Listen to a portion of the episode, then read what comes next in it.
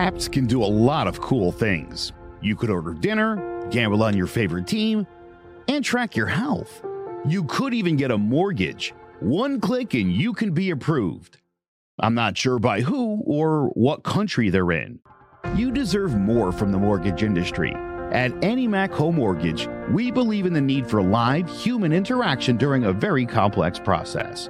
The kind of service and guidance which an app simply can't provide. Our customers are more than credit scores and income documents, they're individuals and families who live in and strengthen our communities. Their story is our story, and that story begins in a home. Chris Sawyer is an expert on providing superior customer service and in meeting the mortgage needs of current and future homebuyers. With over 18 years of experience in the industry, Chris is able to help customers migrate through the home buying and home financing process by using his wealth of knowledge as a well qualified mortgage professional. And best of all, Chris is located in Cromwell, Connecticut, where he has helped hundreds of clients in Connecticut, Massachusetts, and Rhode Island make their dreams of homeownership a reality. Visit chrissawyer.annie-mac.com. Email him at csawyer at annie-mac.com or give him a call 860-878-8730. Chris Sawyer, NMLS number 39345, corporate NMLS number 338923, Annie Mac Home Mortgage and Equal Housing Lender, American Neighborhood Mortgage Acceptance Company, LLC, DBA Annie Mac Home Mortgage, LoFi Direct, Connecticut First Mortgage Correspondent, License Lender, Broker Number ML 338923, Massachusetts Mortgage Lender and Mortgage Broker License Number MC 338923, Rhode Island License Lender, License Number 201128110L. Call for additional details. Jones on first down, wide open, it's Barkley.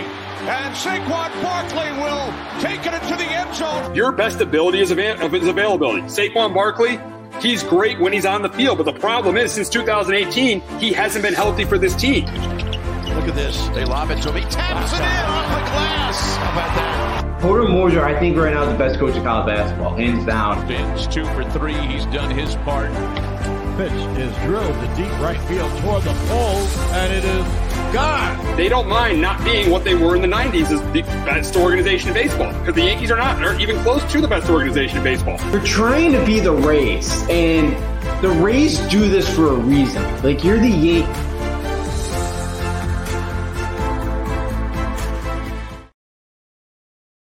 Welcome to Sports Talk with R&J. I am Steve Risser along with Justin D'Onofrio, and Week 18 is upon us, and we got a huge matchup on Sunday Night Football between the Bills and the Dolphins. Dolphins trying to get revenge from what happened in Week Four when they got crushed by the Bills 48 to 20, and, and it's a huge game for both teams. And we'll, we'll start with the Bills.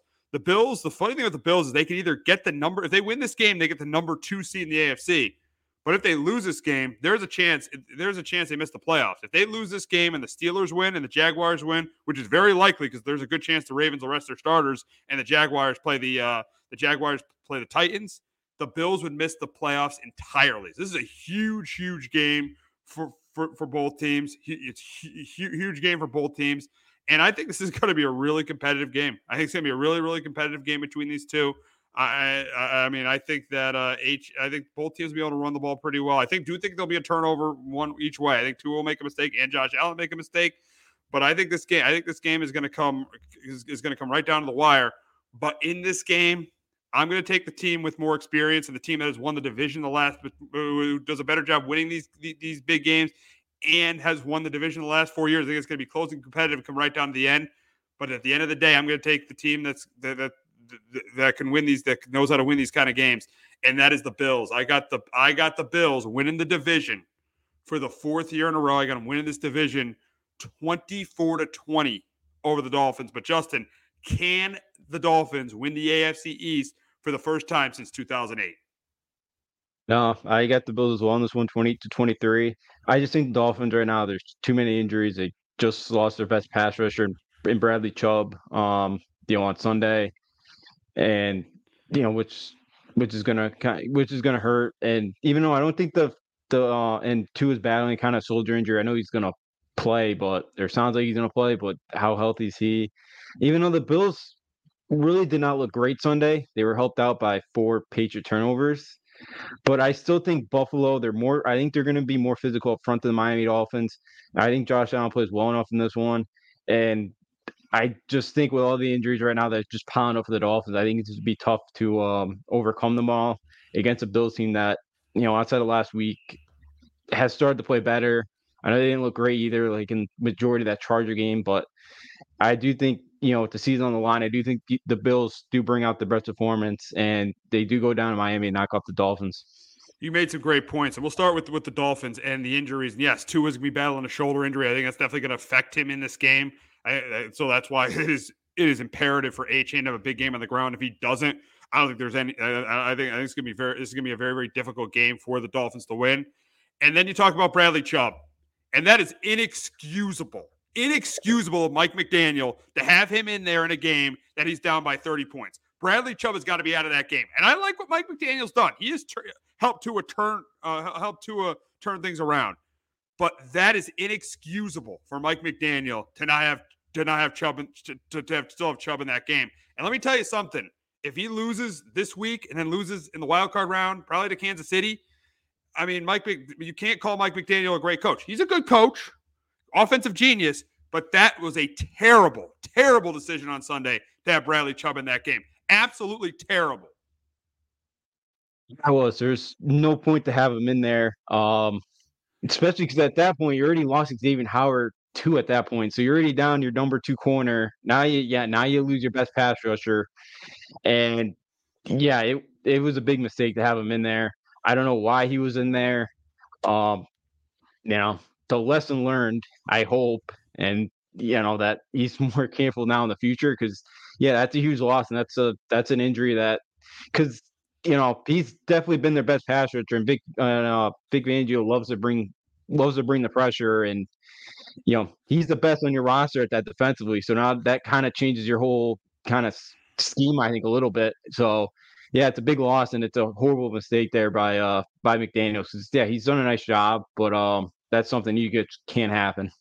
Absolutely, no, that, yeah, that just can't happen because now you have two of your best pass rushers out. You got two, your your two top pass rushers are out for the year. J- Jaelan Phillips and Bradley Chubb are out for the year. So it's going to be. This is why this game, as important as it is for the Bills, it's really important for the Dolphins. If the Dolphins lose this, they're. Go- I know Kansas City's not played, is not is not as good this year, but you're still going to Kansas City to play Patrick Mahomes eh, eh, on the road when uh, about, about about a couple weeks ago, you thought it was a you thought it, it was a sure thing that the Dolphins were going to host a playoff game. They're they go from even from hosting a hosting a playoff game as like the number two seed and playing like maybe the Texans to going to Kansas City. That that that's huge. That's a huge difference.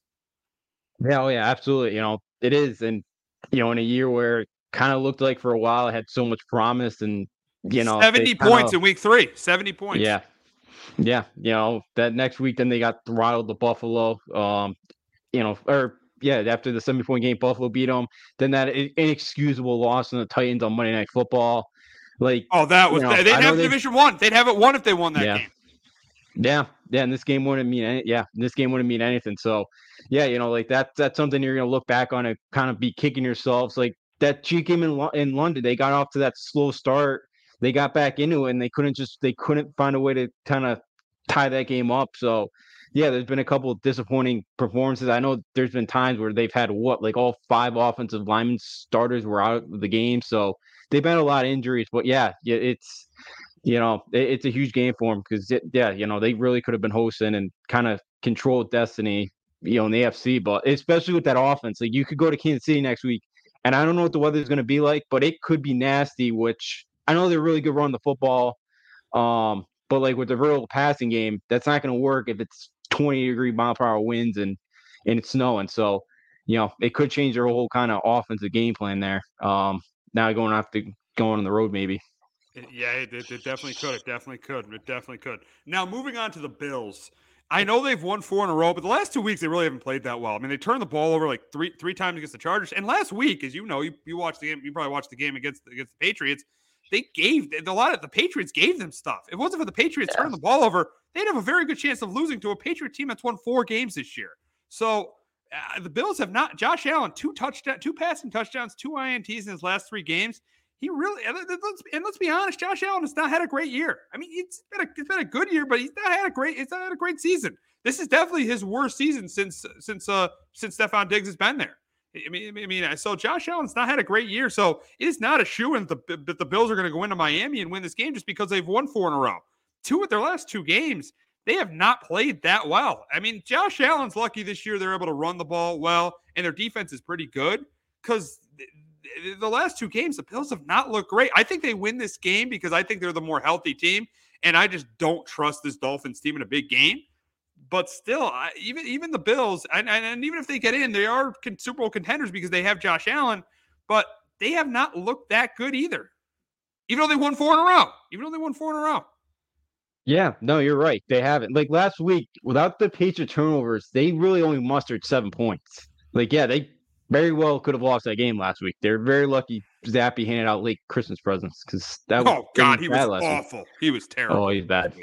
Yeah, he was bad. Um, yeah, I think that sounds the rest of the Zappe future starters. I, you know, kind of a few that are out there um wanting that, but yeah, for the bill, yeah, Allen just they haven't they haven't, you know, they look for a couple like that Miami game week four, they looked like okay, maybe they're back on track, but you know, like the Jets they played well and like even Kansas City game, they weren't they got off to a 14 nothing lead and they they really sat on it. They didn't do much the rest of the game and you know you know in the Chiefs were driving there. Obviously, the, the penalty call kind of changed everything, and they did win. They they look good against Dallas as well, but Dallas had the flu last week. Like, was that just because Dallas was sick? Like, so yeah, this Bill team really hasn't looked great the last couple weeks, and you know, on uh, they're like the they had the third highest odds, you know, on on um on like the betting websites to win the Super Bowl. Like, yeah, you know, this team had, does have talent, but and if this team can put it together, they can go on a run. But it's just yeah, it's been a very and Hyde team, and you know how great are they? You don't really know what Buffalo team you're gonna get week in and week out. Yeah, they are a very Jekyll and Hyde team, and the, and the reason they have the third highest odds is this: the Niners and the Ravens look like they are both the clear favorites to go to the Super Bowl in each mm-hmm. conference. The way they're both teams are playing right now, they look like they both are the clear favorites to go to the Super Bowl in their in their respective conferences. So that's why the Bills are, are, are there. Because if you look at the rest, you look at the rest of the AFC, the Chiefs. I know they, they they won last week, but they haven't they haven't been playing well. Uh, the you, you could look at you look at Miami, they haven't been playing that well lately. The Browns, yeah, they've been hot, but they, they have a 30. I mean, I know Joe Flacco's done a great job, but they have a 38 year old as their quarterback, and they also don't have Kareem Hunt. I mean, they also don't have uh, Nick Chubb either. Uh, and then you then you, you look at the NFC, the Cowboys. They've beaten one good team all year, and the good team they've beaten is is, is playing terrible right now. At the Eagles, yeah. we don't even need to get to the Eagles. They haven't been playing well, and I just don't know if and and, and it was so it would really be down to them them in Detroit. And Detroit, even though they should have won on uh, on Saturday night, they're not going to take Detroit over Buffalo. So that's why they have the third highest. Yeah. But yeah, but you said it. You said it. Very Jekyll and Hyde team. First four games of the season, I thought this team was the best team in, in the AFC, and then and then and then then they end then they they end up you know after that they barely beat the Giants. They lose to the Patriots. And then and then they uh and, and then they lose they lose to the Broncos on a Monday night game. So they're like five and five. And now, but since then they played well. But the last two weeks, they really haven't played that well. If Justin Herbert's playing in that game against against the Chargers, they lose that game. So, yeah, yes, I mean neither team is playing great, but I think the Bills are the the team that's more healthy and the team is playing a little bit better right now. Yeah, yeah, that's why I'm with you on this one with the Bills because yeah, they're a little bit healthy. I do think they're going to play better la- than, than they did last week, and I think they, you know, maybe a little bit of a scare the kind of last couple weeks kind of maybe gets them out of it, and yeah, which is how banged up the Dolphins are. And I just don't think the Dolphins, like, again, uh, you know, I think I said this last week, like, when the Dolphins play a team that's more physical than them, they just, they, they fold. And I yep. just think Buffalo's going to out tough them yep. in, the, in yep. the line of scrimmage. Yep, and yep, yep, yep. That, that's, that, that, that's, are... that's what happens to a Mike McDaniel coach team. Mm-hmm. Yeah. Yeah, I mean, I think that's probably what's going to happen again this week. You know, the Bills are going to out tough them, and you know, I wouldn't be sure the Dolphins lie down and kind of just, you know, kind of fight back. So yeah, for all kind of the screaming he does after a loss, it's like you know, how about you kind of, you know, team shows a little bit of that fight there. You know, when they get behind, they get pushed around because exactly. they they don't really show it on the field at all. No, no, no, not at all, not at all, not at all. So should be an interesting game between these two teams on Sunday night. Obviously, Dolphins if the, the winner wins the division. Dolphins if they lose, they'll they'll probably they'll probably fall to the sixth seed. And uh, if if the uh, if the Bills lose, there's a good crazy. It's a good chance that they make the playoffs. But we will get to the AFC playoffs later in the show. But now we got to get to the race in the NFC East and the Cowboys. have a pretty easy game to win the division. It's pretty much setting up perfectly for them to win the division and for them to get the number two seed as they go to Landover, Maryland to face the Commanders on Sunday. And this should not be a game. I mean, Dak should throw two or three touchdown passes. They should force a couple turnovers from Sam Howell. This should not be a game at all. The, just like the game on Thanksgiving, the Cowboys should win this going away, and uh, and they should win the NFC East. They should win this game going away and win the NFC East. And this would and still this would make it 20 years. There has not been a team that has repeated in the NFC since the Cowboys went on Sunday.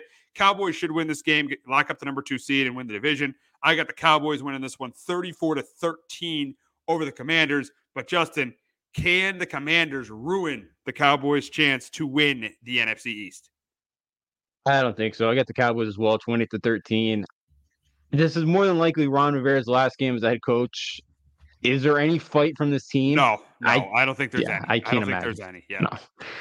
No, we haven't seen much of it. So yeah, like I know Dallas hasn't played well on the road, but I think this is a game where they should just run up and you know they should be able to run the football over Washington. Dak should have a nice game through the air. CeeDee Lamb should have a big game. Like I don't really see Washington get many stops. And yeah, they were competitive the first half last week, but the Niners just you know they had a couple of red zone woes there in the first half and kind of figured out in the second half and blew them out of the water. So maybe if there's any fight from this Washington team, this thing stays closer a bit, but I don't see it happening. So I doubt she'll win this game by at least two scores.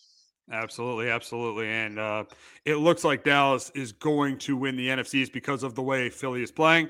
And speaking of Philly, they will head to the Meadowlands to face the Giants this week. Philly needs to win, and they need a loss uh, from Dallas to win the division for the second year in a row, but that is highly unlikely. And they've done this to themselves. They had it. They, they, they, they had it. They had the division last week, and they blew it against the Cardinals. I know the Cardinals are a little bit better with Kyler Murray, but that's the worst roster in football you and you lost that game. The Eagles are in huge trouble right now. Their defense has been terrible since Thanksgiving. They've given up over 40 they've given up over uh 30 points four of their four times four in, in four of their last six games. Their defense has not played well at all. They missed the guys like TJ Edwards and uh, and uh, they miss uh, CJ Gardner Johnson. Bradberry hasn't played well at all this year. They're missing. They're, they're, des- they're definitely missing Darius Slay. So, uh, so in this game against the Giants, I think it's a competitive game. I think it's a competitive game because of the way the Eagles have played on defense. I think Tyrod Taylor, even though Tyrod Taylor, I don't think played that well last week. I think he missed guys. You saw that that that that, that two point conversion where he he did miss Saquon, but he missed throw. He missed a lot of throws last week. He made he made that big throw to Slayton. He had an up and down day against the, against the Rams, he, but he, he definitely missed some throws in that Rams game. And then, but I do think there's going to be opportunities against the Eagles secondary. I think I think they are going to Giants will make some plays with Slayton, with Jalin Hyatt. But the problem is, is I think the run game of Philadelphia, like they do every time they face the Giants the last two years, they have ran all over the Giants. I don't think it's going to be any different on Sunday. I think D'Andre Swift's going to have a big game on the ground. I think Hurts is going to throw a couple touchdown passes. I do think this game comes down to the end, though, because of how bad the Eagles' defense is and how bad the Eagles are playing. But in the end, the Eagles are the better team. And I think the Eagles win this one 27 20. But Justin, can the Giants ruin any hope of the Eagles winning the NFC East? Here's the same formula that same formula that Arizona did last week. They got a they got a pretty good chance, but I got the Eagles 23 to 20. The Eagles they had that ball for 40 minutes last week and they just ran it down the throats and Philly just had no answer for it. And that's the scary thing. We knew their secondary's been awful a year. But the problem but now is they, they can't stop the run. They, are yeah. having trouble yeah. stopping the run now. That's that's the problem. That's why this defense is dipped each week. This defense keeps dipping and dipping each week. Yeah, because now they can't stop the run. Yeah, which is scary for Eagles fans. And yeah, like this this team's in a lot of trouble. Um, and they should still do, you know, yeah, they probably get out of MetLife with a win, but I don't think it's, you know, I don't think it's going to be a breeze because, like, if Tyrod Taylor played on Christmas, you know, maybe that thing's, uh, you know, that scores a lot different. I think so. You know, even though I know the Eagles kind of or the Giants kind of, you know, handed them a couple turnovers there. The, the Eagles made some mistakes themselves there. So I do think the Eagles, I mean, the Giants keep this thing close, but I do think the Eagles just figure out a way. Their offense is still pretty good. I think they put up enough points there and they do survive against the New York Giants on Sunday. Yeah, I think they survive, but I think it's good. I think it's going to be close because just because of the way this defense has been playing. But the big question for the Eagles, there's two questions. Do we still consider them Super Bowl contenders, which the way they've been playing? And should Nick Sirianni's job be on the line? This the we'll, we'll talk we'll, we'll, we'll, talk about the first the, fir- the first question is definitely a tougher question if we still consider the Eagles as Super Bowl contenders. I still do, but I think it depends on what they do on Sunday. If they blow the Giants out, I would be more confident than going to the playoffs. They lose this game, I think I think I'm completely out on them. And if they win, even if they win it close, I, I don't think they have a great chance to contend. I still think out of the four teams right now, I'm going Niners. I'm still going Lions. I think Dal. I, am I'm, I'm still upset they lost that game on uh, Sunday um, on Saturday, even though they should have kicked the extra. They should just should just kick the extra point. Yeah, they should. That would have that would have avoided all the controversy there. I, I'm still th- I'm going Niners, Lions, Cowboys, and Eagles. I have the Eagles the fourth best team in the conference right now, but because of the quarterback they have, and they were there last year, I still have to consider them as Super Bowl contenders. And with the start they got, the 10 and 1 start they got off to, and some of the teams they beat in that 10 and 1 start, they they beat they beat Kansas City, they beat Miami, and they beat Dallas at home. So some of the teams they beat in that stretch were pretty good teams. They have they've been playing terrible of late, but I still have to consider them Super Bowl contenders with the quarterback they have. I know I had second last week, which is a horrible mistake. I have them fifth now. I have the Rams ahead of them too now. Uh, I wouldn't go there. I didn't think the Rams looked that good last week. Great, that great last week either. No, they didn't look great, but right now, I'll take Matthew Stafford's got experience in the playoffs. You know, Cooper Kupp, their offense. Like I don't, I don't. This Eagles team, they can't stop anything right now, and you can't stop. They and they look tired too. Like they just look like they're just kind of out of gas. And yeah, they, you know, Tampa's been, you know, like they dominate Tampa back in the, you know, early part of the year. Right now, that's you know, that's who they'd face. Um, but I I just right now with how bad they've been playing, I, they can put up points, but I don't know if they can get any stops. So you just gave up 35 points to Arizona. Like eh, I, you know, yeah, they've been a little bit better with Kyle Murray, but how do you allow that team to score 35 points on with, you? And with That's everything you're playing for, you're playing for a division, a chance for to get home field advantage throughout the playoffs. With everything you're playing for, that's an inexcusable loss. Yeah, absolutely, and that's why I have them fifth. Like I think if the Rams right now if they played, I I take the Rams beat the Eagles right now. I, I don't think that's crazy. I'll make the way the Rams I wouldn't be shocked. I wouldn't be shocked. Yeah, so I, I, I haven't I just again, yeah, I know this team got there last year, but with how bad they're playing, I just it like AJ Brown just they can't get him involved right now. DeVonta Smith got destroyed, you know, took a big hit last week. Like I just I don't I don't love this team. I just think they're tired. I think they're worn out, and I think you know usually a Super Bowl hangover kind of lasts maybe a couple weeks after season, but you know it's kind of starting to come and you know the last few weeks for him. So I just I don't love this team right now, and I just I, I wouldn't be shocked they lose in the first round. I you know I, I I just think they're out of gas. Second question here: Should Nick Sirianni's job be on the line? I think that's absolutely ridiculous. No, no, his job should not be on the line. He's won. He's won. He's been. He's been in the. This is gonna be his third straight year. He's been in the playoffs. He got to a Super Bowl last year. I know he had a great roster last year to get to a Super Bowl, but he got to a. He got to a Super Bowl last year. He's in the playoffs for the third year in a row.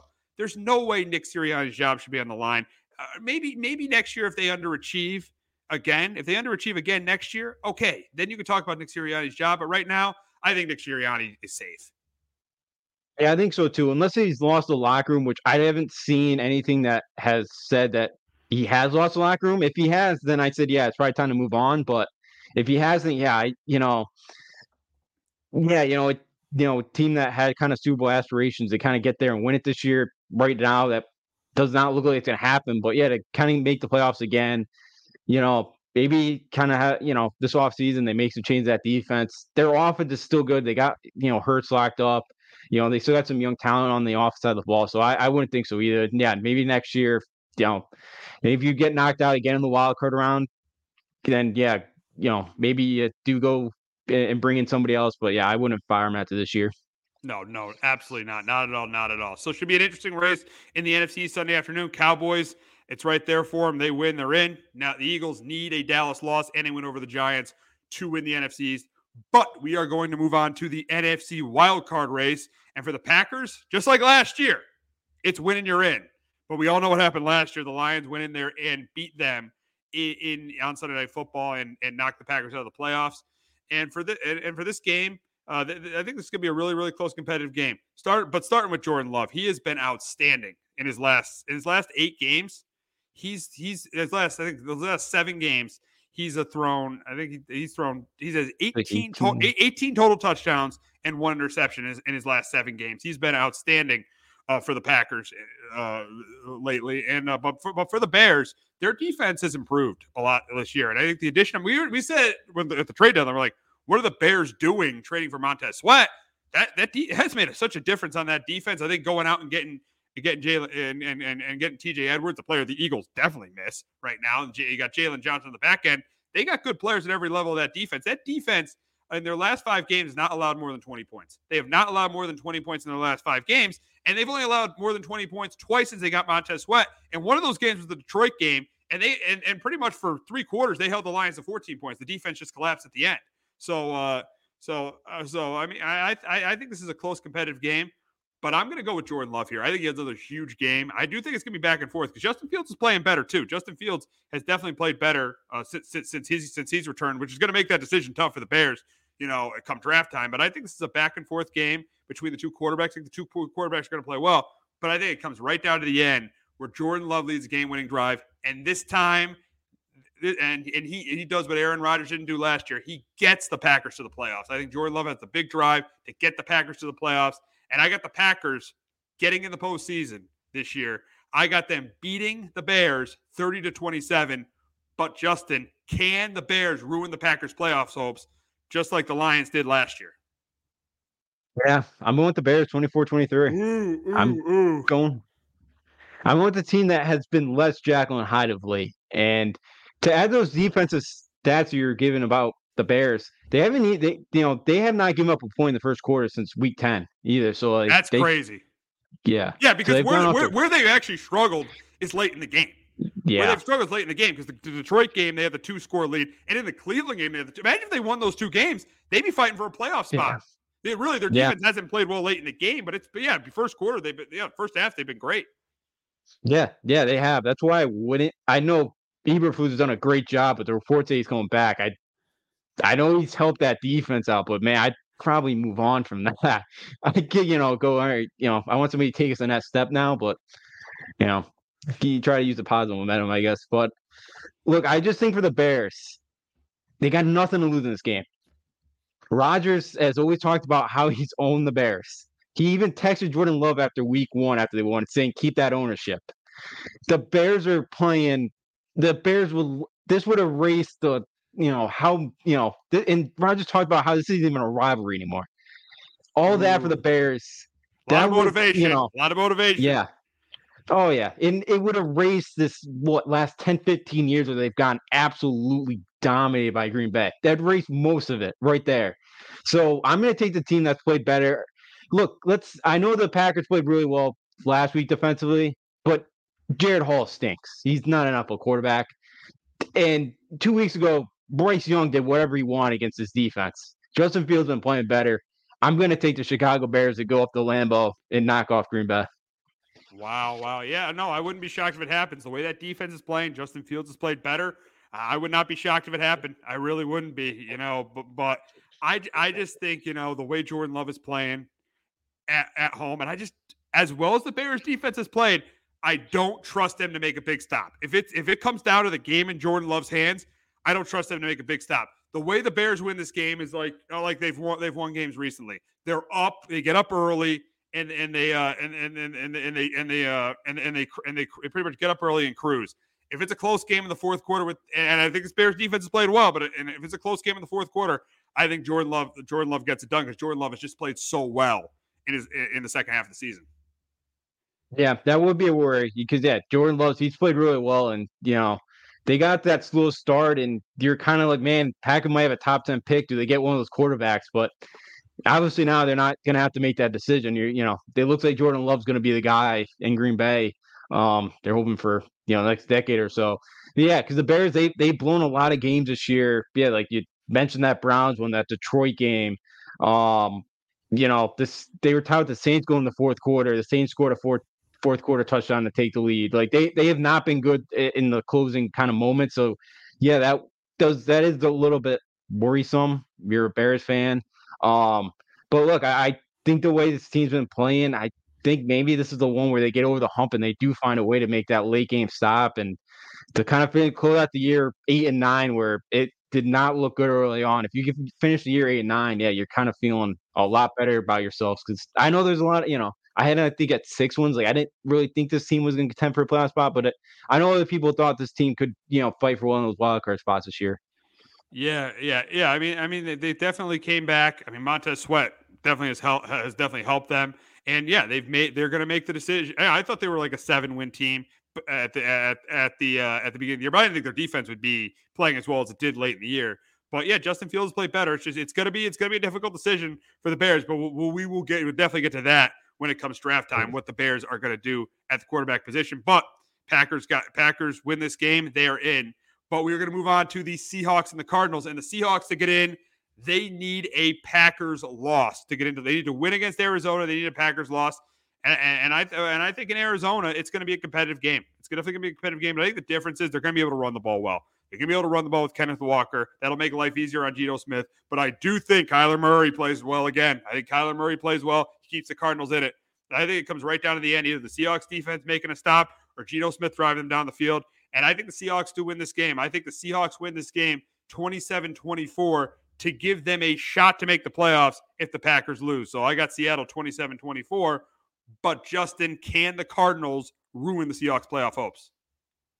I got Arizona 27 21. Um, last week, Seattle let Pittsburgh just kind of go up and down the field on them with zero resistance. And I think the Cardinals will be able to run the football again this week, like the Steelers did. And I think Murray plays well enough. And yeah, Arizona's defense not great, but I think Arizona kind of finds a way to make that big stop because Arizona secondary hasn't been bad. They've really struggled against the run.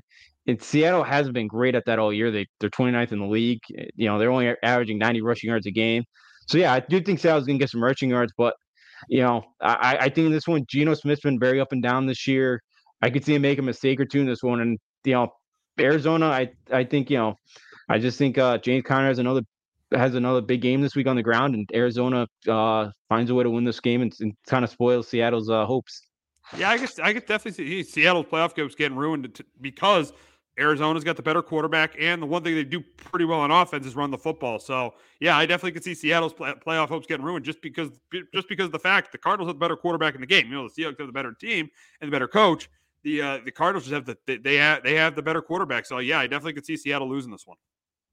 Yeah, yeah, I could, I, I could as well. Yeah, but you know, Arizona, yeah, that roster's not great, but they've been feisty. I think Jonathan Gannon's done, you know, pretty good job um with the team. They've, you know, like they spoiled a lot of like some of their wins. They beat Dallas. They they dominated Dallas.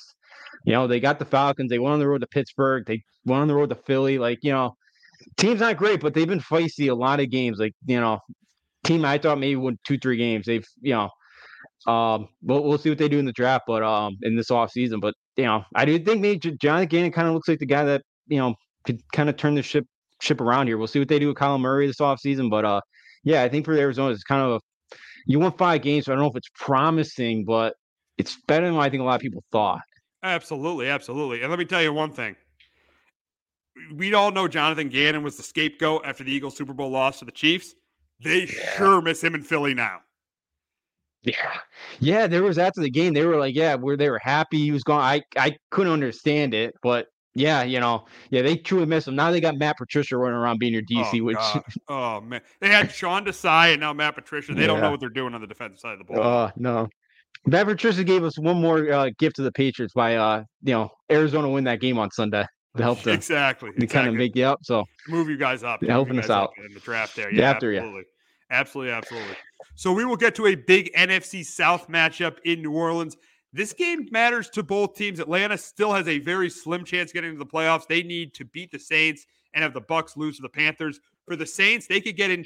They can get in two ways. First, they could get in winning the division. Easier way is winning the division, them winning, and then the, the Bucs losing to the Panthers. And they also could get a wild card. If they win and the Packers lose and the Seahawks lose, they get the number seven seed in in the NFC. So uh, so I think this is I think this is going to be a uh, I think this is going to be a, a, competitive game between the two teams.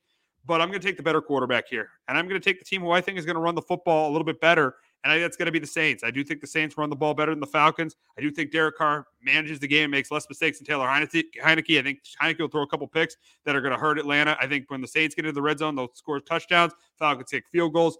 That's why I got the Saints finishing. The, I got the Saints going to nine and eight. Falcons finishing at seven and ten for the third year in a row. I got the Saints beating the Falcons 24 to 19. But Justin, can the Falcons sweep the Saints and ruin their playoff hopes? I get the Saints in this one, 18 to 17. Um, you know, I think you know the Saints are going to be able to establish a running game. The first meeting they ran for over 220 yards. I think they're going to be able to do the same. And I think it's going to come down to what team's better in the red zone. And I think the Saints convert a little bit more than the Falcons do. And you know, been a disappointing year for the Falcons. And do you remember when the Falcons? It was what March or April where they kind of had like the team released that statement about like they were not interested in Lamar Jackson. Are you like, kidding me? Are you yeah. kidding me? You could have yeah. had you could have had a chance to get Lamar, yeah. and you went with Taylor Heinicke and Desmond Ridder. that is so on that general manager. Yes. But Arthur Smith hasn't done a great job either. He's probably he, there's, mm. there's a good chance he's going to get fired. But how are you not interested in Lamar mm. Jackson? Yeah, I, I don't know. Yeah, especially in this division with those weapons, they could oh they could have won that God. division by three games. They'd be the number yeah, two seed. Mistake. They'd be the number two seed at least in the NFC if they had Lamar they Jackson. Would. Yeah, they probably would. Yeah, they, they, they would. And yeah. it's like in this roster, yeah, their roster's not bad, especially offensively. It's just yeah, like Arthur Smith has to go, and they need a quarterback, But you know, uh, in the worst way possible this offseason. So yeah, you know, I'm going to take the Saints. I don't trust Derek Carr, but I'll take him more. I'll trust him more than Taylor Heinicke or uh, Desmond Ridder. So that's why I think the Saints find a way to close out a uh, tight, tight game. Yes, uh, uh, yeah, yeah. I, th- I, think the Saints win close here too. Now we will go to the Bucs, who can win the NFC South. We go. Let's see. Let's see. Let's do. Let's do his comment, Hector. It seems like the NFL playoffs is narrated by the regular season rematch. So if Dallas wins, I see them playing Seattle again and not Green Bay. So Hector, Hector has the Bears. Hector has the he, he has so Hector has the Bears upsetting the Packers. So he has he has it being Seahawks and uh and Cowboys and uh Rams and uh Rams and Lions in the, in the first round. So Hector actually has the has the Seahawks getting in and the Packers not getting in. We'll do we'll do our NFC playoff one through seven after we finish the NFC. We'll we'll do our uh, uh we'll do what we have one one through seven uh, when, when we finish the NFC. But we'll, we'll go back to the Bucs, and they blew a big opportunity last week against the Saints. Baker Mayfield did not play well, but I do think he bounces back this week. I think he has a pretty good game, and I do think this defense forced a couple turnovers from Bryce Young, and that's why I think they win the division. They win the division for the for the third year in a row. I think I think they get to the playoffs for the fourth year in a row. I think they win this game. I got them winning this game, uh, twenty four to thirteen over the Panthers. But Justin, can the Panthers ruin the Bucs' chances to make the playoffs? I don't think so. I got the Bucs as well, twenty-one to sixteen. Um, I do. You know, is, is, there how much like fight left is in this Carolina team? Oh, then you had the I, bear it flat out yeah, from their owner last week. Oh my god. Uh, the guy looks like he's another. He's a worse. He's a worse uh, case of like uh, Jerry Jones out there. Yeah, you know, yeah. he's he's sounds like he's a control freak, and he's always calling own or he's calling. I, I was reading he calls other teams to kind of see what their opinions are to try to. It's not that's what the Kings owner did with uh Vladdy was there. That did not. He finally let go, and you're kind of seeing that things have turned around now. So, I who wants a head coaching job? You got Bryce Young, who I hate to say cannot play. You got that guy as an owner. Good luck. I know there's only yeah. 32, so there'll be enough interest. But man, I just it's got to sink to be a Panthers fan. I just this is this is gonna be an awful couple years. I got Tampa with 21-16. I think Tampa Bay gets back on track this week and, and uh, wins this football game. Yeah, I think Tampa wins the NFC South for the third year in a row. And we will wrap up the N- the NFC playoff picture talking about a team that has a very slim chance of getting in. That, that is the Vikings. The Vikings need to win, and they need a ton of help. They need the Saints to lose. They need the they need the Packers and Lions to lose. They need they need the I mean the Packers and the Seahawks lose. They need a ton of help to get into the playoffs. But the problem with the Vikings is their quarterback situation is an absolute mess. You saw it on Sunday Night Football. Is it Jaren Hall? Is it Nick Mullens? Who cares? I think they lose this game to the Lions. I think the Lions control this game. I think Jared Goff. I think I think they should play their starters because they still have a chance to get the two seed because the because the Eagles and the Cowboys play at four, they play at one. So I think that Jared Goff throws a couple touchdown passes. I think they force a couple turnovers from Nick Mullens or from Nick Mullens. And I th- and I think that the Lions win this by double digits. I got the Lions 27-17 over the Vikings, but Justin, can the Vikings keep their very, very, very, very slim playoff hopes alive? I think they'll keep it interesting at the lines 24 21. I'm expecting Nick Mullens to start in this one. I would hope that uh, O'Connell's smart enough to start him. And I and again, Mullens moved the ball on him. He had 400 yards passing. He just threw four interceptions in that game. So I think Mullens is gonna be able to move the football. They just they cannot turn over. In this game. And if they could set, they only had 17 rushing yards in the first one. They could establish a little bit more of a running game. I think they'll give the Lions all they could handle in this one, but I do think Detroit, as you mentioned, sounds like the Stars are going to play. So I do think Detroit finds a way uh, to close it out and, and, get the win. But I do think the Vikings are keep this thing very competitive and fight to the very end.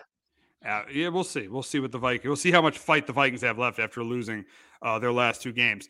But now we'll we'll do a kind of our like NFC playoff. What we think the NFC playoffs are going to be after Week 17, and I'll start uh, and, I'll start. Uh, no, number one, number one, I obviously it's obviously the 49ers. Number two, the Cowboys. Number three, the uh the Li- the Lions. Number four, the Bucs. Number five, the Eagles. Number six is is actually because I mean I'll give it away. I'm going to take the 49ers over the Rams. So number six, I got the Packers, and number seven, the Rams. So I got the first round. I'm going to have the Cowboys against the Rams the Packers against the uh, the Packers against the against the uh, Lions, and then the Eagles against the Bucs. And I think Justin, you pretty much have the same, but I just think you got the Saints as the seven and the uh, and the Rams as the six. Rams. Yeah, yeah, I pretty much have the same thing. So yeah, so um, you got so the, the rematch. You got the line. You got you got you got Stafford going to Detroit. Yeah, which would be a fun one. I you know might take the the the, uh, the LA Rams in that one, and, and yeah, then I got the Saints at the seven going up to uh or going down to Dallas, and know, I think the NFL would probably love the Detroit Rams uh first wild card game. I think that would, know, they, they I think that would be a you know ratings wise because of the the uh matchup there, quarterback and the trade. So yeah, pretty much the same thing as you, just kind of the flip flop of the Saints and Packers there. Yeah, yeah, and then Hector, I think has pretty much the same, but I think he has the C, he has the Seahawks as the in instead of the Packers. Like he'll have the Rams as the six, and he's got the Seahawks as the seven. So he pretty much as close to the same as us. But now we will move on to the AFC and we'll start with the Steelers and the Ravens. And it looks like the Ravens are not going to play their stars in this game. The Steelers need to win to keep their playoff hopes alive, and they're and they're going to need help. They need either Buffalo or Jacksonville to lose on a uh, uh, on Sunday to get into the playoffs. Just one of those teams to lose and they have to win. So Steelers need help. And I think the Steelers are going to do what they've been doing run the ball with Najee Harris and get the ball to George A Pretty simple game plan there. It's worked from the last two weeks. I think it works for him this week. I do think the Ravens, even though they might, Lamar probably won't play and they'll play a lot of backups, I think they'll still be competitive. But I'm going to go with the Steelers here to keep their playoff hopes alive. I got the Steelers beating the Ravens 24 to 17. But Justin, the question is, is can the Ravens ruin the Steel end the Steelers season? I do. I got the Ravens 20 to 16. I don't know if you heard this on the broadcast Sunday, but they brought up that Lamar actually wants to play a little bit on Sunday because oh, gotcha. he was he was rusty. He said he did, you know, he you know, 2019 when they lost um, the Titans, he he was rusty and he, you know, he didn't want all that time off. So even if it's a quarter or two, um, you know, I still think like I'm thinking of it too as Harbaugh's so good in the preseason and they're gonna want to knock out the Steelers. Like they would love that in their season. And Tyler, I know Huntley's not great, but the guy did make a Pro Bowl last year for what it stands for. You know, uh, he did get there, so I, I think Huntley could play well. You know, could make couple plays. Um, and I do think the Ravens defense plays well enough, and I do think they slow down um, Mason Rudolph and in, in that um, Steelers offense here enough.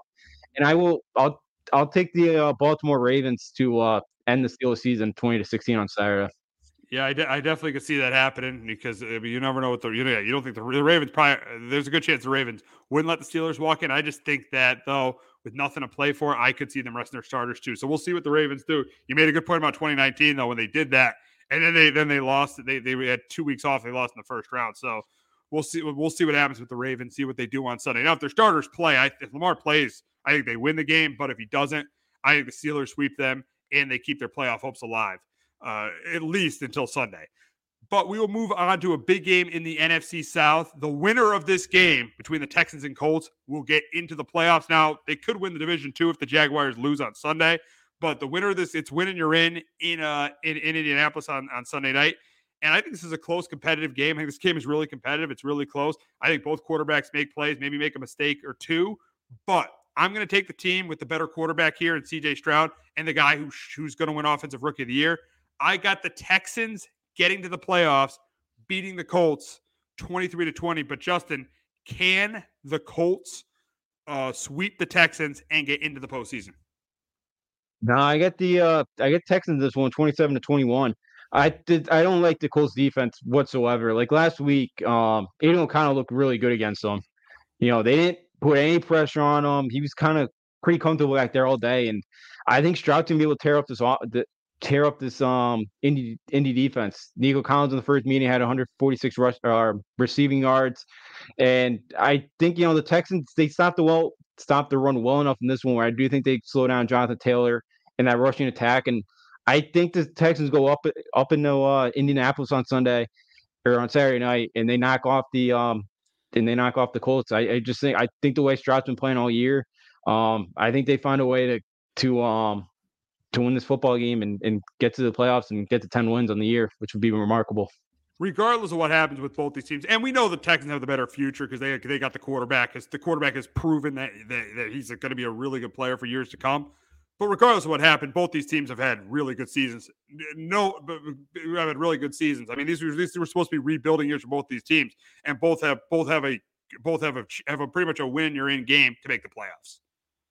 Yeah, yeah, absolutely. You know, it's been you know two very surprising seasons for both, and you know, Minshew's been decent this year. He's played pretty well since you know taking over for um you know Anthony Richardson getting hurt. Um, you know, they've taken advantage too of the Jaguars not being great this year. And yeah, the Texans dealing with Stroud, the future's bright. And then Will Anderson, like very quietly, is going to probably be the defensive player of the year. So defensive rookie of the year, you mean? Defense, yeah, the defensive rookie of the year. Yeah, that's that's what I meant. Um, you know, like he's come on the last couple weeks, so you know, I, the Texans right now, that you know, the future's pretty bright down there. And uh, after last year, kind of they they you know they beat Indy, and everybody got mad at Lovie Smith because uh, you know, they got the number two pick and yeah, you know, but it ended, up, it ended up working out, out better because the. Panthers made a mistake taking Bryce Young over yep. CJ Stroud. Yeah, so now instead of you know where they're all mad at Lovie, they got to send him a thank you card now for winning that football game because they may have taken Bryce Young number one overall. Yep, yep, exactly, exactly, and things would be totally different for them if that happened. We will move on to another AFC South matchup, and that's the Jaguars and the Titans. If the Jaguars win this game, they win the AFC South. They lose it, they miss the playoffs, and it looks like Trevor Lawrence is going to be back for this game. So, so I, I do think that the Jaguars win this, and I, they win it by a couple scores. I think they forced a couple turnovers from Will Levis. I think Trevor Lawrence throws a couple touchdown passes, and I got the Jags winning the AFC South. I got them winning this game, twenty-three to ten over the Titans. But Justin, can the Titans ruin the Jags' playoff hopes?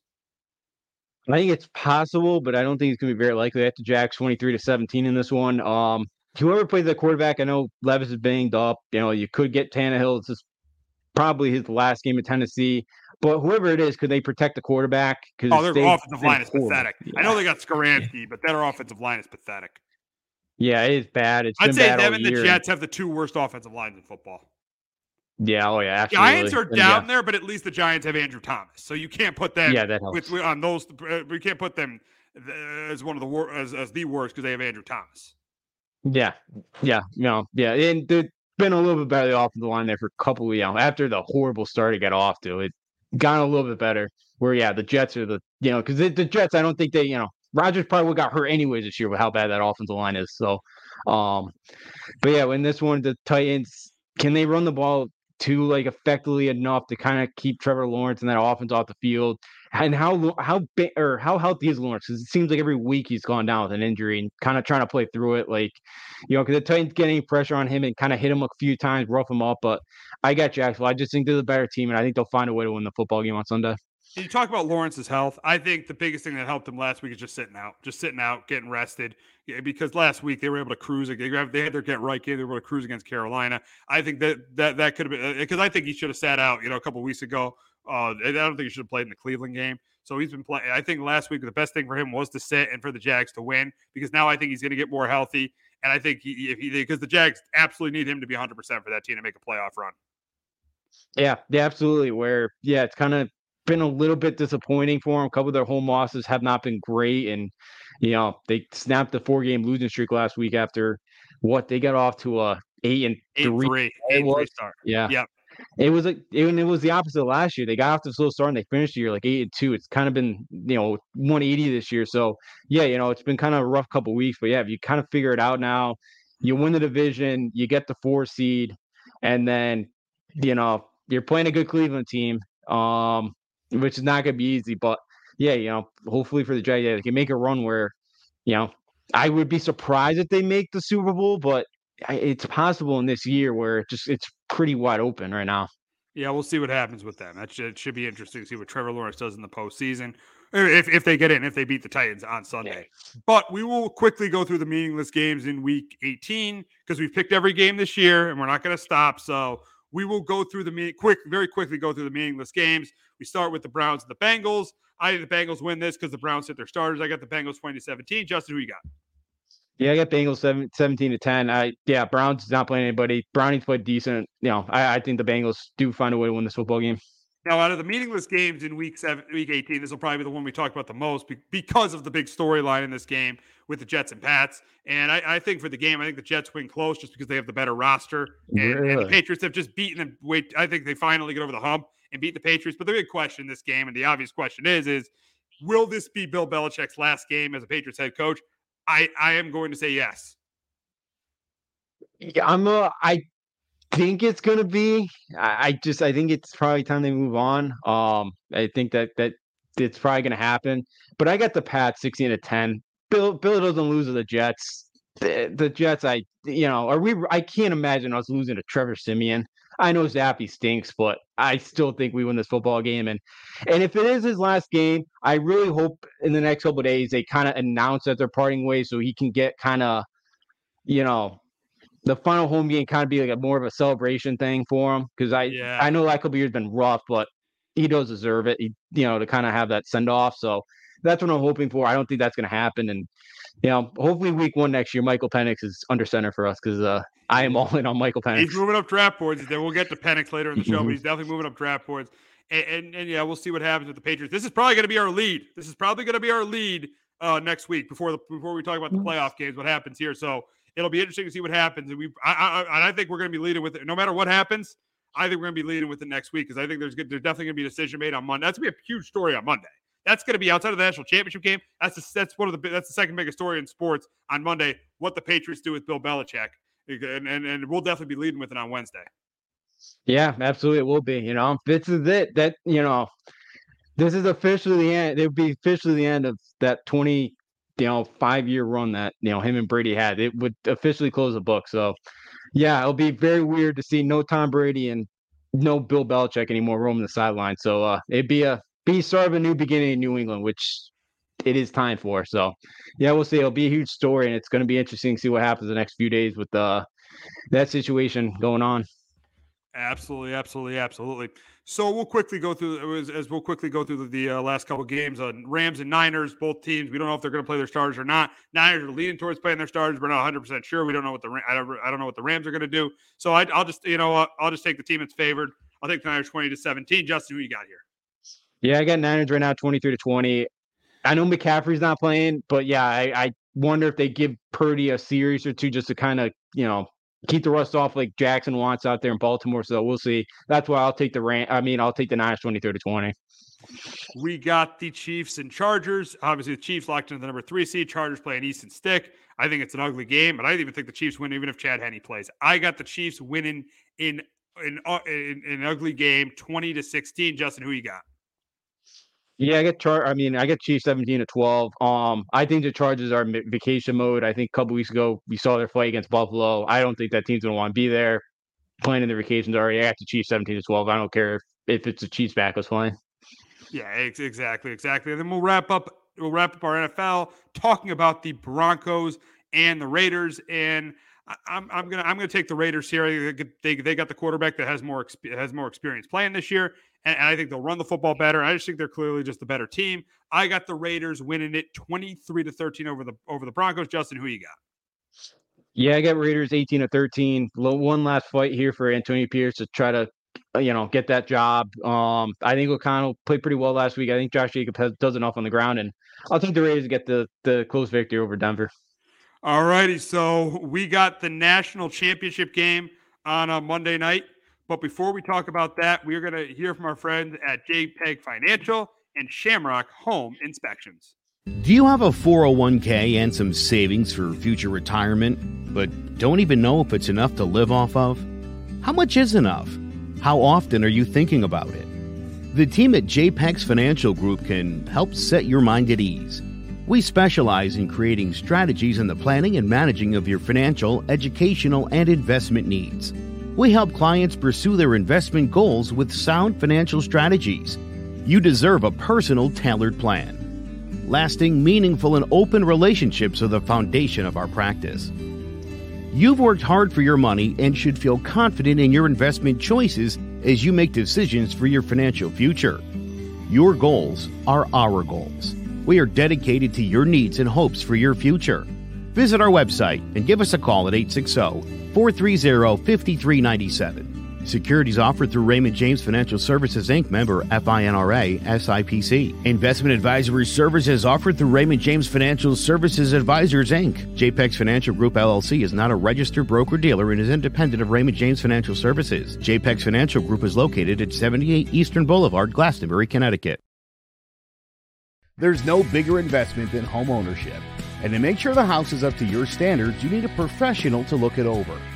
Brian Flanagan from Shamrock Home Inspections is a licensed home inspector and a member of the Connecticut Association of Home Inspectors.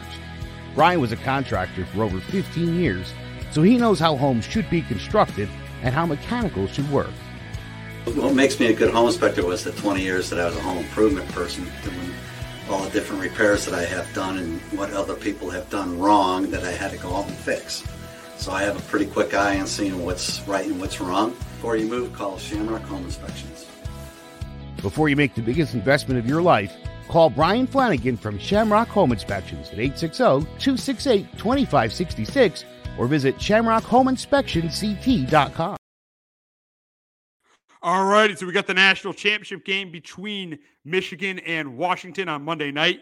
And uh, what a great day that was the, of the, the play, semifinals. Great game in the Rose Bowl between Michigan and Washington and no, Michigan and uh, Alabama, and then Washington and Texas was a really good game as well. It just shows you the committee got it right. Committee absolutely got it right with leaving Florida State out. I mean, the committee got it right. Yeah, know, Florida State was undefeated, but they definitely got it right. looking how great of the day, uh, the, the, how great the semifinals were, and looking at the fact Florida State got beat the way they did. Yeah, well, Florida State was missing like ninety-seven percent of their starters. Like, yeah, they lost. Like, it was they bad. lost sixty-three to three. They did. That, that team did not care. That they're they're showing more fight trying to get the ACC right now than they did that football game. So I they I think they really wanted. To, I don't think they even wanted to play that game. Um, but yeah, it was a great it was a great day. First time that both games went down the final play. I don't know, even though the Texas watching game showing it. I don't know what I really like Kalen DeBoer, you know that, but that end of the game situation, I don't know what the heck he was doing there. Running the ball with Dillon Johnson, getting him hurt, and then the single coverage there on, on that long pass that set Texas up, and then Sark doing Sark things. Just those last four plays, I don't know that that Sark getting tight and having no idea what he's doing. That's why I don't.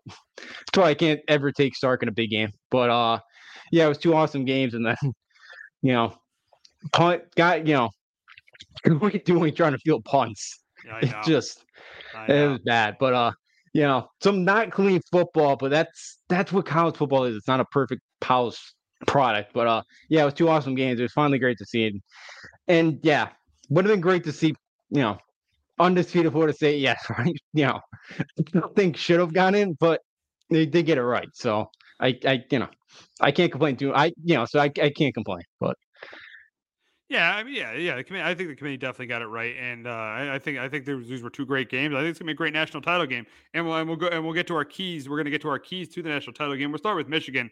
And I think the number one key with Michigan, this is what they did so well against Alabama, got pressure on the quarterback. Six sacks against Alabama and Jalen Milroe. They got to get pressure, just like they did against Alabama. They got to get pressure on uh, on Michael Penix. Number two, get their run game going. They ran the ball. They, they did a decent job running the ball against Alabama, but I think they got to do a better job of that against Washington to make life easier for JJ McCarthy. And I think because they're putting up against a better quarterback here, and I honestly think a better team in Washington than, than Alabama. I think that they have to. I think that they have to uh, be able to run the ball and be and uh, and and hopefully and not be one dimensional in, in, this game. So I think they got to be able to run the ball well. And then number three, take Odunze. Uh, find a way to limit Odunze. Make Polk beat you. Take Odunze out of the game. Uh, Texas couldn't take either of them out. They both had games for over 100 yards. Definitely limit the production from uh, Rome Odunze in this game. And I think if Michigan does all three of those things, there's there's a very good chance Harbaugh wins his first national title. Yeah, absolutely. That third one, you know, because I know everybody's been saying this week about um, oh, you know, Michigan hasn't seen an offense like this all year, which is true. But let's remember, they built this defense to beat Ohio State because you know they were struggling so much against in the last couple years. I know that so. I know the Ohio State's offense, the quarterback wasn't great this year, but like you go back to last year, you know, where they had a pretty good defensive game plan to stop all those receivers and a pretty good quarterback in CJ Stroud. So, you know, yeah, like that secondary, Alabama got nothing open. Um, so yeah, it's gonna be interesting. Like, yeah, you know, Michigan right now, I know everybody loves them. Um, doing this football game.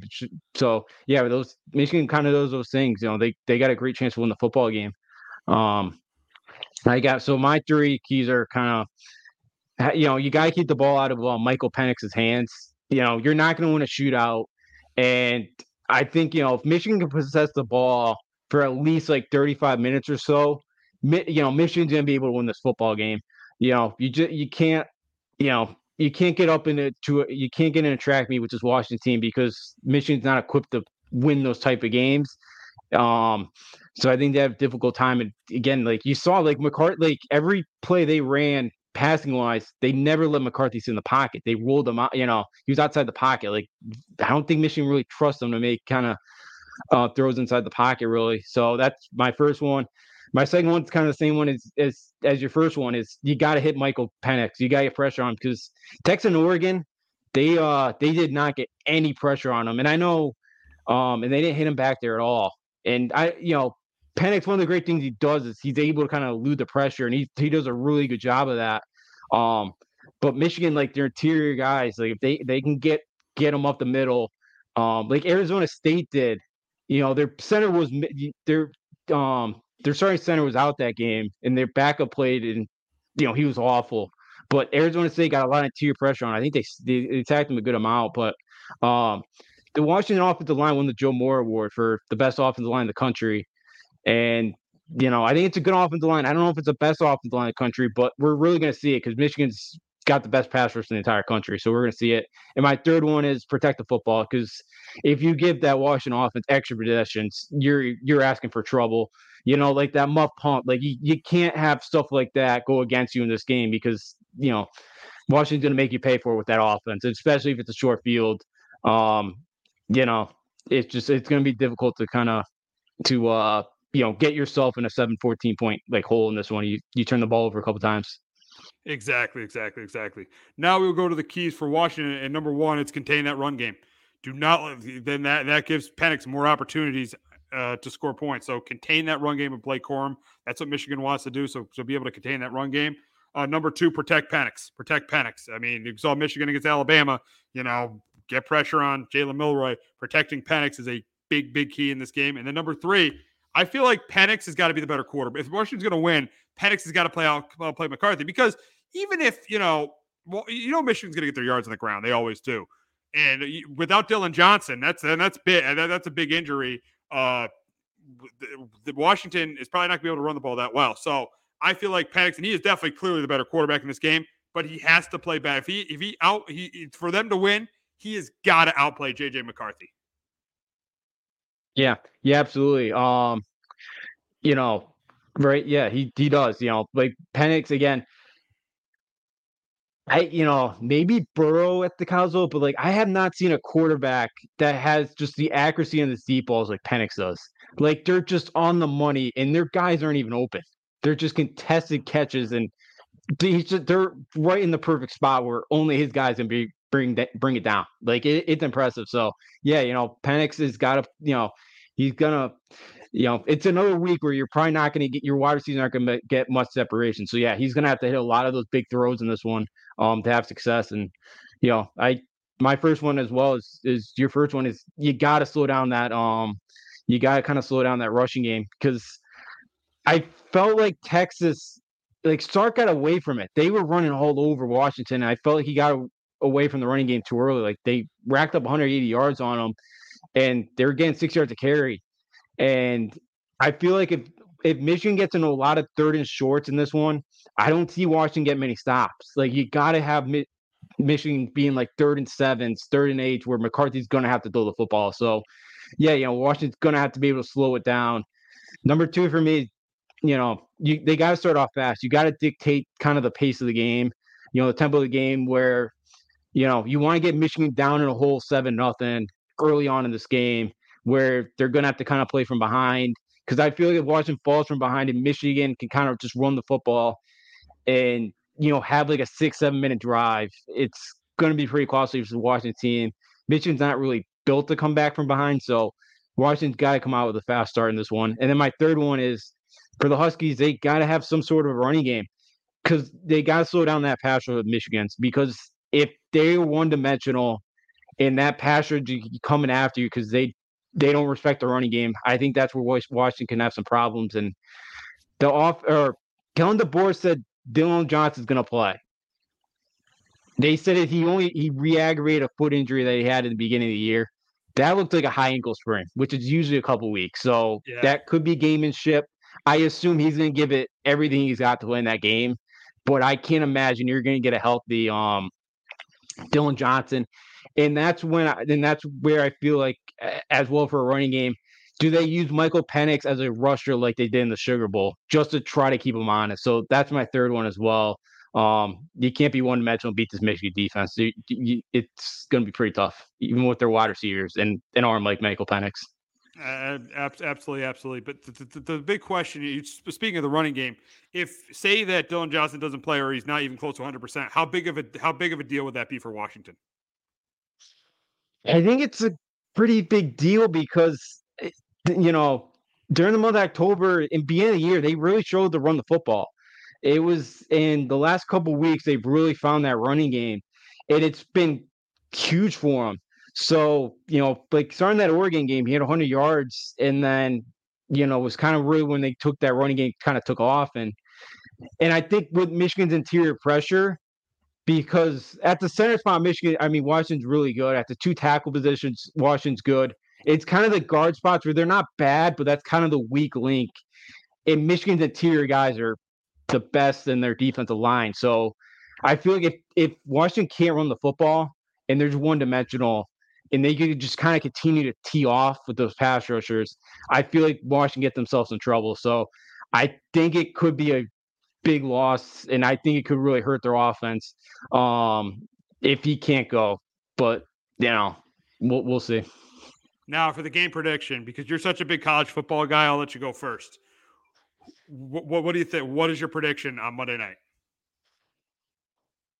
My heart wants me to take Washington, but I just think Michigan finds a way. I hate picking against Washington because you know, um, they've been kind of proving the doubters wrong all year. and They figure out a way to kind of continue in these football games. But I just think Michigan up front, physical wise, um, I, I, think you know Michigan does. I just think Michigan running games would be too too much for Washington, and I got Michigan um, win this game thirty one to twenty eight. I'm gonna go with Washington here. I'm going with Washington because to me, Michael Penix has been is, is the has been the best player in college football this season. I feel like he should have won the Heisman. Washington's been the best team in the best conference in college football. I think they're going to prove that Monday night. I think it's going to be a really close game. I think it's going to be a really close competitive game. I think that uh, I think that Corum will do a decent job on the ground. I think McCarthy will play a pretty good game, but I think Penix is going to play a really good game. I think Penix is going to throw uh, two or three touchdown passes. I think McCarthy will throw a touchdown uh, pass or two. I think it comes right down to the end. I think it comes right down to the end with the ball in Michael Penix's hands, and he leads a game-winning drive. And I got Washington winning their first national title since 1991. I got the Huskies winning the national title. And, and, and the other thing, the other reason why is in big games, Jim Harbaugh is not is not great in big games. He has not he's never won a championship as a coach. He lost he lost a Super Bowl and two NFC championship games with the Niners. He's lost two college football semifinal games. Yeah, the Georgia game he, he that doesn't that, that, that has nothing that, that, doesn't do with him because they were just a much better team. Yeah. But uh, last year they shouldn't have lost to TCU, and I feel like he's going to lose another big game as a favorite. I think he's going to lose another big game as a favorite, and I got Washington winning the national championship 27-24. Yeah, I would love to see that. You know, um, you know, with everything going on with Michigan, Connor Stalions was in the was in the stands uh, during in the Rose oh, Bowl. Oh, wow, wow! That's of course, crazy. you know, That's yeah, crazy. he was, yeah. they're playing up that card. But uh, yeah, you know, you mentioned Harbaugh because I know Michigan was a favorite going in, but a lot of the public was all on Bama, so like it kind of was like you know nobody was gonna be surprised Bama beat Michigan. Yeah, like now you know I'm on Michigan, even I'll be cheering for Washington. But yeah, like it feels like uh it's a game where Michigan should win. Like physically up front, their running game, I think you know gonna be too much. But um, yeah, you know Harbaugh hasn't been able to close out close it out, and look, DeBoer's all he's done is won everywhere he's been. You know, he's 104 now and 11. You know, so you know I wouldn't be shy. Yeah, Michael Penix is a better quarterback in this one. I still don't trust McCarthy. I don't think that Michigan staff really trusts him either to make some big throws. So yeah, you know it's gonna hopefully be a great game, awesome game, and yeah, you know Washington going for the first one since '91 and.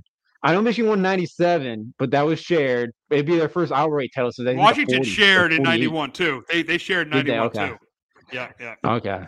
So okay, so they did share. So this, I don't know that they won one before. So this maybe their first outright. I don't know if they won one before '91. Um, so yeah, two so two teams like have not won titles in a long time. So it's great for college football. These two teams are in it, and I wonder how you know.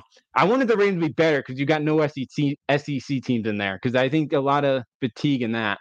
Exactly. I think you've got something new here. I think the ratings will be really good, and the games were so great. The games were so great in, yeah. the, uh, in the semifinals. Yeah, it just stinks that the Sugars Bowl starts at nine o'clock. Like I know that was a really know, good game, and a lot of people probably didn't see the end of. Yeah, it stinks, and again, get used to it because the Rose Bowl ain't moving from their five o'clock spot. Oh no! That's gonna be every oh, no! That's exactly. every year. So exactly. get ready. That's exactly. that's. Uh, I love the Rose Bowl, but man, we can't start this thing a little bit earlier. I I know so it they're, stinks, they're big but... on tradition. The Rose Bowl's oh, big, big on tradition. Big on tradition. Did you hear Stephen A? Stephen A. said it should be moved to the SoFi Stadium, which has got a yeah, lot. Of listen, listen, listen. I'm for being progressive. You can't take the Rose Bowl out of Pasadena. No. Come on now. No. Come on, Stephen. No. A. No, I know he's not a big college football guy, but yeah, that that that's got a lot of college football fans open arms right now. Exactly, for saying that. Exactly. Exactly. Exactly. All right, that's going to wrap it up this week on Sport Talk with RNJ for Justin D'Onofrio. We will we will be back next week talking about Super Wildcard Weekend in the NFL, and we will be recapping the national championship game. So make sure make sure make sure you tune in for that and enjoy the national title have, title game. Have a great weekend, everyone. Jones on first down, wide open. It's Barkley, and Saquon Barkley will take it into the end zone. Your best ability is, av- is availability. Saquon Barkley. He's great when he's on the field, but the problem is since 2018, he hasn't been healthy for this team. Look at this. They lob it to him. He taps it in off the glass. How about that? Porter Moser, I think right now is the best coach in college basketball, hands down. Fins two for three. He's done his part. Pitch is drilled to deep right field toward the pole, and it is gone. They don't mind not being what they were in the 90s as the best organization in baseball because the Yankees are not. They're even close to the best organization in baseball. They're trying to be the Rays, and the Rays do this for a reason. Like, you're the Yankees